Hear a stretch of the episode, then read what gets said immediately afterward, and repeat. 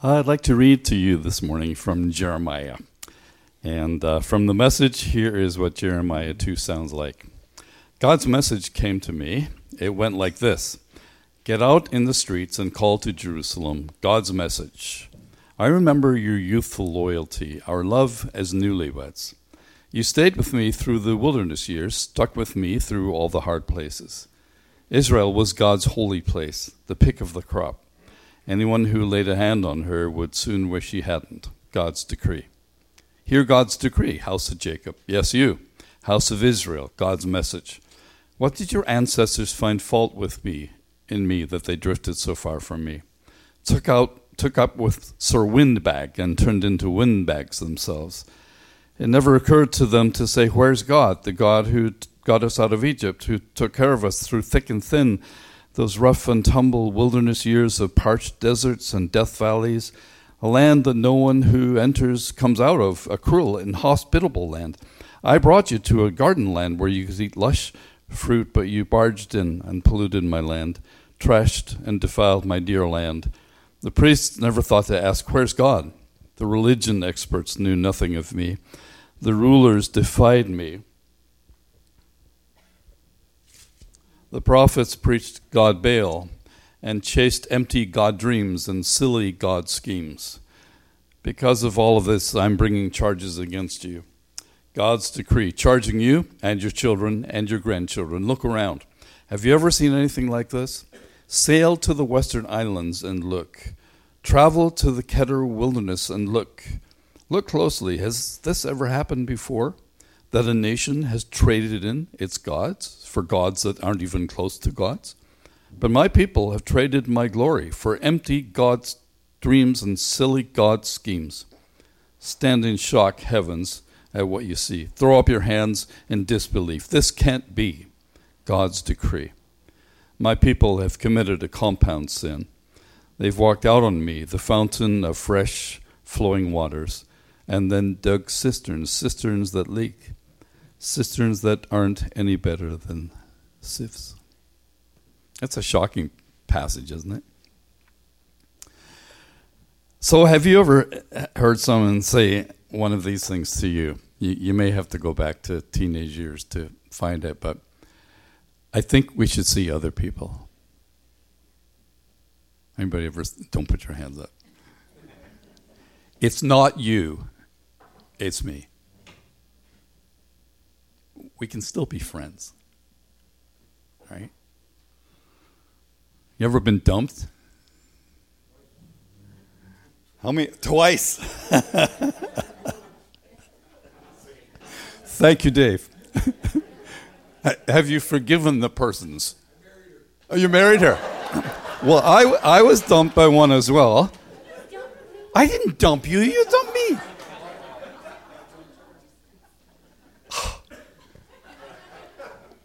Could you guys come and help us? John and Wendy are counselors for this sort of thing. so, uh, several years back, I was in our driveway in Brampton, and I had just picked up a new car. Um, it, was, it was a sweet little car. It was a, a, a G6 GT, and for one or two years, they made this ridiculous panorama panoramic sunroof. It, it was like in three sections, so the whole roof slid back and tucked away at the back of the car. And my neighbor, Jim, great guy, came over and he said, you have, you have a new car. I said, Yeah. And he looked at me and he said, I'm jealous. And it really took me back because I, I understood that what Jim meant was that he thought the car was really sweet. He he had no ill will towards me, not not at all. He didn't want that car particularly. He he just found that the word to use that explained what he was thinking was I'm jealous. So the word jealous for most of us is a negative term, right? We when we begin to think about breakup in relationships and um, you know, spurned boyfriends or dumped boyfriends, the word jealousy comes into play. And we imagine scenarios like uh, stalking, where you have let someone off the hook in the relationship, and yet that guy keeps on driving past your house, keeps on watching. You get involved with somebody else, and the guy is still there. The guy comes to your wedding. And jealousy you know, is is in, play. We, we use the term. We we begin to think about it. The Bible tells us, as we are given the Ten Commandments, you shall not make for yourself an idol or any likeness of what is in heaven above, or on the earth beneath, or in the water under the earth. You shall not worship them or serve them, for I, the Lord your God, am a jealous God visiting the iniquity of the fathers on the children, on the third and fourth generations of those who hate me, but showing loving kindness to thousands to those who love me and keep my commandments. I, the Lord your God, am a jealous God. And it's not the only time we find this in Scripture. We find it many times in the Old Testament, several times in the New Testament. And we want, I think, to just sort of slide over a Z into the place of the J, and, and we're quite content to say he's a zealous God, right? I mean, he's, he's a God full of zeal. And some translations actually go that way, and they, they have permission to do that. But strictly speaking, it's not about being zealous, it is being jealous that we're told about. And so we have the passage from Jeremiah where you have God. It's, it's, it's almost, you know, a lament where God says, What has happened? What have I done that you have walked out on me? I remember the, the, the love, the fresh love that we had when we were newlyweds. And you, what, what evil did you find in me? That you went out after gods that aren't really even gods. You went out after um, cisterns that you, you thought would bring refreshing to you, but they were empty. And you, you f- forsook me the only source of real water, and you went after things that are just like sieves. The water can't even be contained. So God is saying, at the bottom line, I'm jealous. Now, we have to pull two dynamics out of this. First of all, God is not sinful in any way. So, in whatever way we pack jealousy with sinfulness, uh, whether we feel as though we've been hurt or wronged, or we become hurtful and those who cause wrong, we can't ascribe any of that to God. So, any of the jealousy that the Bible talks about when it brings God to us and says, This is a jealous God, is not packed at all with anything deficient or sinful. So, however, God is jealous about us is perfectly fine, is perfectly right, and is perfectly in keeping with his character. The second thing is that we have to understand that, that God does not operate as a human does. So we've used the term anthropomorphism a few times in the last few weeks because the only way we can begin to talk and understand about God um, is often to compare God to human beings. And so we, we compare what he does to what we do as human beings, and we're we're obviously left, you know, having fallen short many times. But maybe we begin to grasp some things about God as we think about how they would be on the human level of things. But God is not human. He doesn't operate as a human. And so, again, however it is that God is jealous, is not sinful, and is not just a human attribute, not a humanness about him. The eternal creator, the God of the heavens, is jealous for his wife, for his bride. He's jealous for his people. He's jealous over his people. And none of that jealousy is a deficient morality. None of it is just a human soft heartedness. He is, to the core, a jealous God. So if he's jealous, and we are the reason that he may be jealous, we need to sort ourselves out and wonder what we might do or how we might be behaving that might cause God to be jealous. And however that will be, it'll be a lofty version of being jealous, far more than we could even imagine in our human existence. But God is jealous. And in the Ten Commandments, we're told that he will, he will visit his jealousy on generations. So be careful how you behave towards him, since he's a jealous God, because he'll be watching and he'll be counting on how we live in a generation as to how that will then transfer to further generations. So it's a very sobering thought. Um, when we see on the human level um, how powerful jealousy can be, how, how strong an emotion and the kinds of actions that it can engender, wow, if God is jealous, and um, again, we're drawn into anthropomorphisms, but if, if we get some sense of the anguish, of the angst of his heart, when he really seems to be throwing his arms up in Jeremiah and saying, What did I do? I, I was the perfect husband for you. Remember how it was? Remember when I did this? Remember when you were, in the desert and, and I led you? Remember all the good things we had?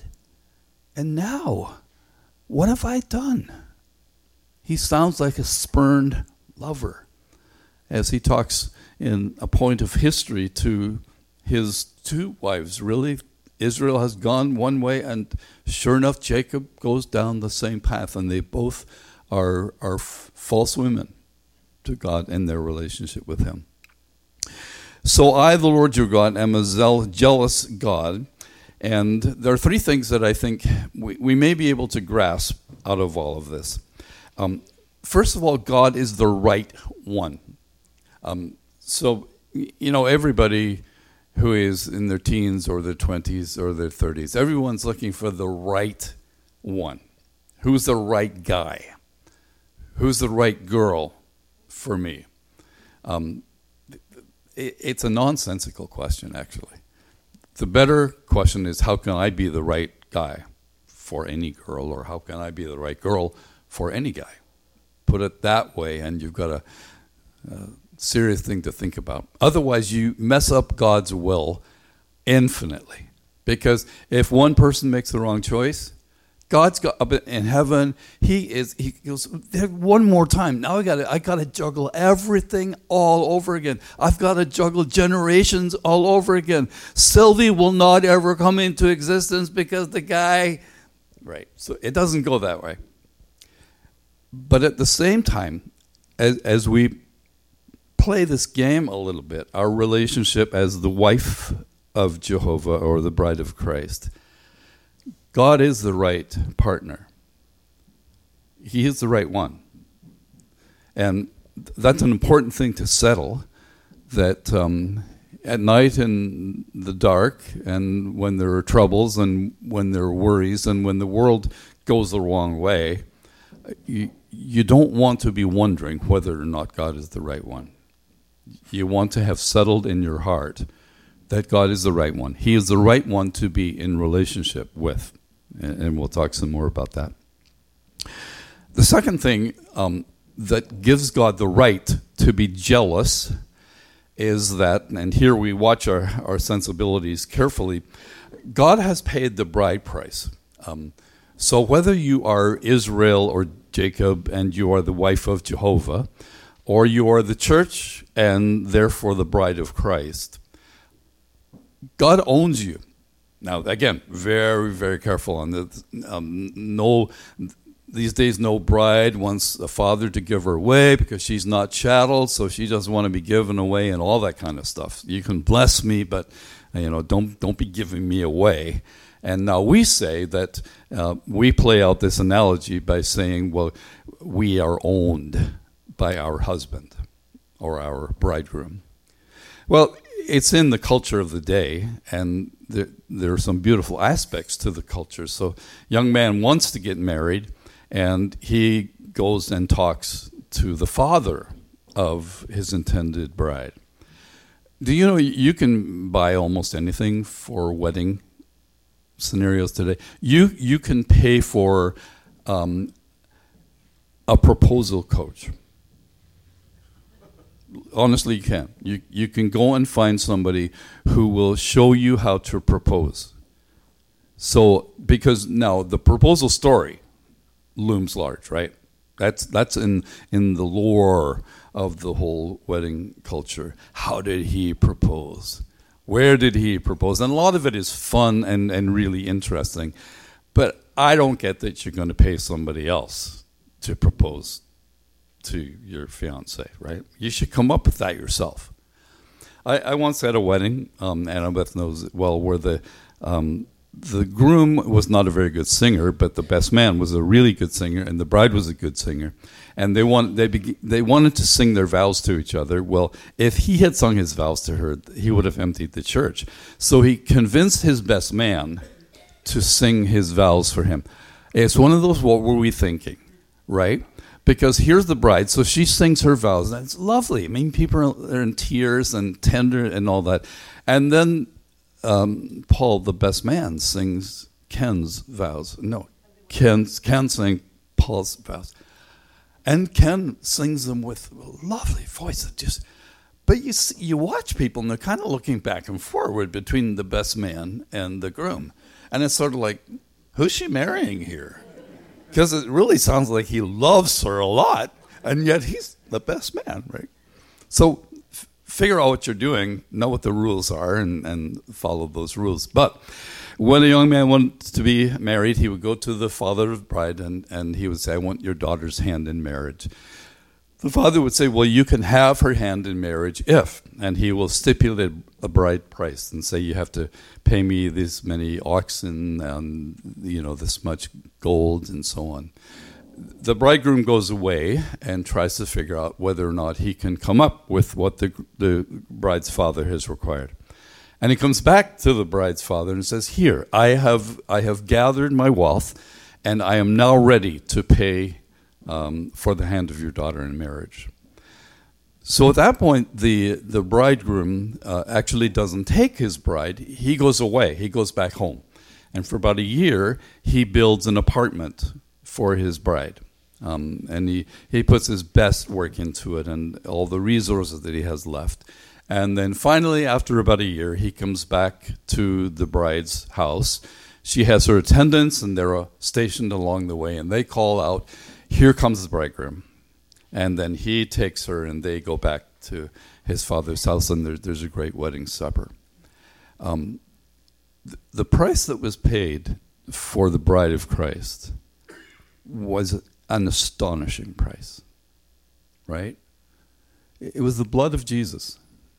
And there is no um, more costly commodity anywhere in the world. There, there, there are no minerals, no, no um, stones or gems.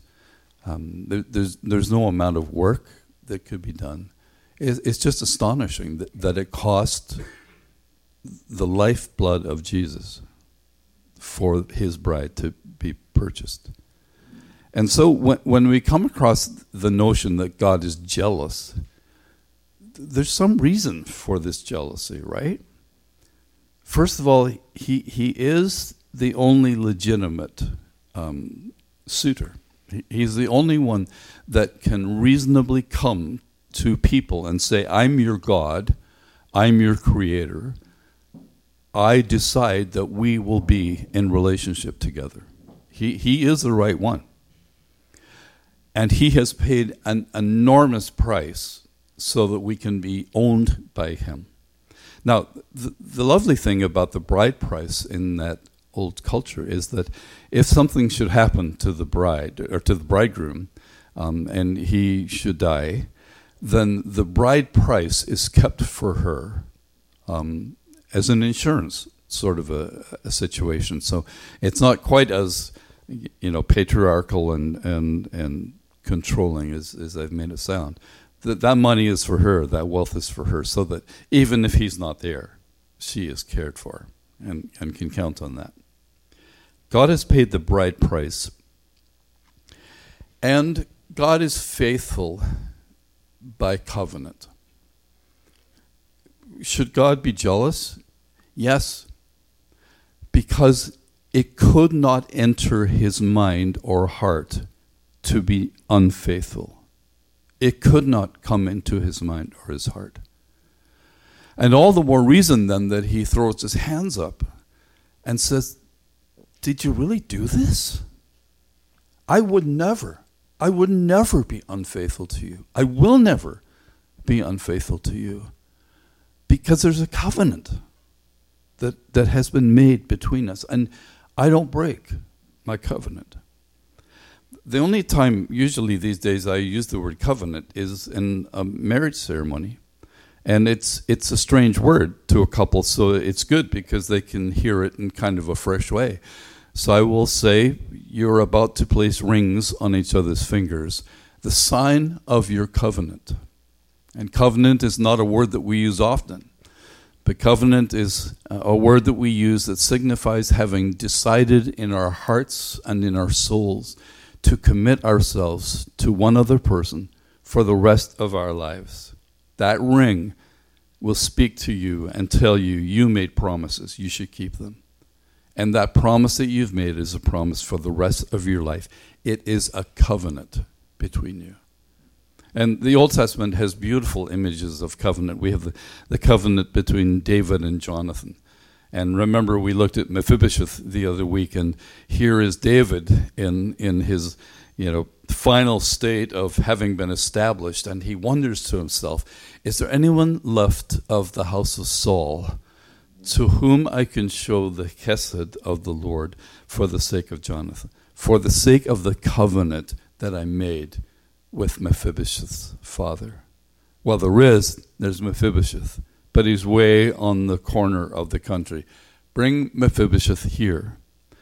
I will give him the wealth of the Saul dynasty. He will eat at my table because we had a covenant. You see, God made a covenant with Israel, and he, he never broke covenant. Israel did. So, so the reason we have a second story or second chapter in the Bible and call it the New Covenant, which is what Testament means, um, is that there needed to be a new covenant made that wouldn't fail. So, why did the first covenant fail? Why did Israel not find the ability to be a faithful wife? Well, God takes a hard look at that and he says, well, the reason is that Israel had a hard heart. And so I'm going to have to fix that. And the new covenant that we have will be with, with a new heart, a heart of flesh. And, and my spirit will be in you. And so Jesus became the mediator of this new covenant, this, this new relationship that we would have. And it was one that was full of ability. So a marriage breaks down, and, and you say, oh, irreconcilable differences. Or he, he was, I knew right from the start it wasn't, wasn't going to work. He's, he's not the marrying kind. Or I knew this wasn't going to last very long because she really shops a lot and he doesn't make this much much money and I'm sure they're bankrupt by now. Stuff goes wrong because there's something wrong with one or the other partner or both. So Jesus said, let's make a covenant between two parties that are fully able to live into it in faithfulness. So Jesus shows up and he is the Father. He already has proven that he never breaks covenant. Never. Never is unfaithful. So he says, I would like you to be my bride. And I would like you to be able to live up to the covenant that I invite you into. Are you ready for that? And we say, we are, but we're a little hesitant because we're not sure we're able. And Jesus, with the promises of his teaching, says, Yes, you are. I, I promise you that at the core of your being, being faithful to me is what you want. Being faithful to me is what will make you happy. Being faithful to me is what will bring purpose into your life. You can live up to the covenant that we make together. And it's a covenant of blood a covenant of my blood, and a covenant that is made real by the Holy Spirit who has come to live in you. Second thing is that we have some suitors that are coming along and saying, Are you sure you want to be with him? Because it's a little more interesting over here. or are you going home to your wife, or you want to, you want to go out for a drink? Just, just a drink. Just, you know, nothing more than that, right? That stuff is buzzing around in our society. And as I think about it, what what are the suitors? I mean, what is presenting itself that would draw my heart away from being in a faithful covenant with the Lord Jesus? Um, not many of us, I think, have idols at home that we're bowing down to. So, you know, we're kind of left empty. We go back to the old covenant and try to find out how did they um, provoke God's jealousy? Well, they worship other idols. And you go, well, pff, I'm good. So what? What is it? Or what are the, the idols? I mean, we're, we're smart enough to know that there are other things that are calling to us that are wanting to be idols in our lives. But there are three that I think about that, that, that I think um, we, we might just pass by without being careful over. The first is being religionless. So, God is the one. Uh, the fool says in his heart, There's no God. So, there is a God. There is one God. He is the creator and sustainer of everything that there is. We live in a day when people will basically choose none of the above if they're selecting their faith, practice, or persuasion. Um, if anything, Christian or Buddhist or Hindu, whatever. but the nones, N O N E S, uh, are replete among millennials. The most common thing that a millennial will say as uh, about religious or spiritual or faith affiliation none. N slash a not applicable or none given. Well there is a god. And it's it's crazy that that's where our conversations need to start whether it's at starbucks or at work or whatever it's there is a God. Like you, you're talking um, as though you don't know, and agnostic is is actually a very honest thing. I don't know. When you say atheist, you say, "Are you sure?" And and I like to ask, well, which God don't you believe in? Because because that brings some conversation. Um, but, but we are inclined towards dispensing with religion. Religion has done enough harm. So let's just have done with it. Church has done evil. So let's get let's get rid of that. I'm I'm not going back. I went when I was a kid, had to. Maybe I kept going to youth group. It was good then. Maybe I still go every now and then, but th- there's just a dip. And it's as though we're choosing to be religionless. That you, it's too hard to know what to believe, so, so don't worry about it. Don't believe anything. The second thing is that um, we could easily become humanists or secularists, and um, you know the progress of of science and technology is really impressive. So we could become, um, you know, evolutionary um, sociologists, psychologists, and and we could, you know, fill our shelves with Jordan Peterson. I, I really like his stuff, but he is he walked he walked away from is there a God sort of thing towards evolution and progress and, and all the rest. As an as an intelligent person and his arguments are strong arguments but they they arguments that need to be faced with yeah but there is a god. So that model might work in quite an interesting way except if god is there and you're you're making your plans and god is laughing right? That's we hear that these days that's a contender that's a suitor who, for many people, would like to say, "Hey, uh, you're you're a smart person. You're a thinking person. You you ask questions about about God. I have an answer for you. I, I have an answer that makes sense. Here is what happens when we become the best of us, the best version of us. Here's what our humanness can lead us to. Here's what our innovation can lead us to. And in the heat of a conversation, you might say, uh, but, but, with all of that, where we end up, we, our human selves, is in a dilemma about morality, about ethics, about the very technology.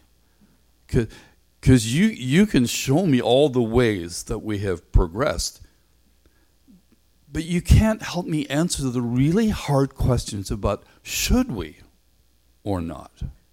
It, it, yeah, we could, but should we? And that's a religious question. It's, it's not a, a question of, um, you know, the great exercise of a human brain with the various options all sorted through. It's a religious question. Should we? And it will, it will, it is on our plates, and it will be on our plates in many, many more ways. I think. The third thing, and it's kind of a cop out suitor, that just basically says, I, am yeah, I'm pretty open, open minded. I'm not an atheist. I think there probably is a God. Um, I think if there is a God, I'd like to believe it's a really good kind of a creature and um, would would have the best in mind. And at the end of the day, I I'd like to think he's probably the kind of per- person that says, "Well, welcome, welcome here. You're you're good." Uh, I'm really open-minded, so there's an open-mindedness towards all kinds of approaches these days. So, in, in some ways, it's good. We've become less boneheaded as Christians, evangelicals, right? So, we're not quite as camped into the different camps we're, we're, we're fairly broad. That's a good thing. But, but I think what we lost with that is the, the kind of the tenaciousness of thinking hard about things and asking, is this true or not? Is this right or not? And engaging one another with that. So we're becoming very open minded in good ways, but we all are becoming so open minded that's not so good. Because God's jealous. And that, that is, it's an echo that as we think about all of these things, it just comes back and says, God is a jealous God. I mean, jealousy is a strong emotion. God is feeling jealous about us. If, we, if we're answering the phone, texting back, emailing back some suitor, who is, you know, messing with our heads and saying, why don't, why don't, you, why don't you and I just go hang out a little while? Uh, just say, just say to God that it's, it's not him, it's you. You know, it's, it's you. you you've just got to work some things out. Um, and you can still be friends. That, that's all fine. Um, God's jealous. I mean, he was so jealous over the first covenant people that he brought judgment against them. Now he's jealous over us. So we, we should be true to him. We, we should know that he's the one. And if he is the one, um, we need to work out our faithfulness and, and, and our gratitude for what he has done to bring us into this relationship with Him. Um, every now and then you see a husband and wife, or a wife and a husband, and you see one of them who, who really is doting on the other one, is just overwhelmed that, that she's his wife or he's her husband. like, who would have thought? Um, even people nearby might say, How did she get to be with him? Right? That's, that's about us. Who are we that we should be the bride of Christ? that he should give his life for us, that he should go to heaven and say, I am building a place for us. You won't believe it. It's better than Ian Middleton's work. Wait till you get there. Wait till you see what I have ready for you. Somebody else making a phone call or sending a message, you've got to say no. You've got to be sure that God is the one, that that price has been paid because He loves you dearly, and that He will be faithful. No question. There's nothing you could do that would cause God not to be faithful to you or to the covenant. You, you can't do anything to make Him more faithful or less faithful because it's a covenant that He has enacted. And so he says, I, am good. I'm going to be with you, there for you, as your covenant partner. Have you thought about God being a jealous God and what that means? Or I ha- hadn't really. It's a, it's a strange thought. But it, it is something that, that consumes God's personality. Um, and when when he sees us not being faithful, in, in a human spin, it's like he's saying, Really? After what I've done and am still doing, I, am just really surprised that your heart's cold. Um, that you're wondering about whether there's a better relationship for you than this, a truer relationship for you than this because it's me. It is me. Open minded, yes. Um, acknowledging other faiths and other philosophies and ways, yes. But pushing back with strength and say, but I don't think you're right. I don't think you're right. I, I think I have met the true God and am following him. And I want to be faithful to him more than anything else. I want to be faithful to him. No matter who comes knocking, no matter who drives past my house.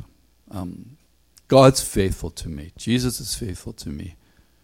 Why would I do anything other than be faithful to him? Why don't we pray? Father, we pray that you would help us in the simplicity of our minds to somehow grasp that you are jealous over us. And that that jealousy is good. It's a godly jealousy. Um, but it's an important jealousy for us to pay attention to.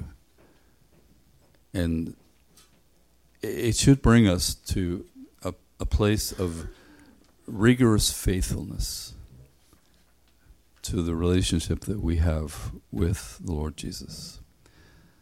So may we be the partner as the bride of Christ uh, that respects and honors the faithfulness of our bridegroom. In Jesus' name.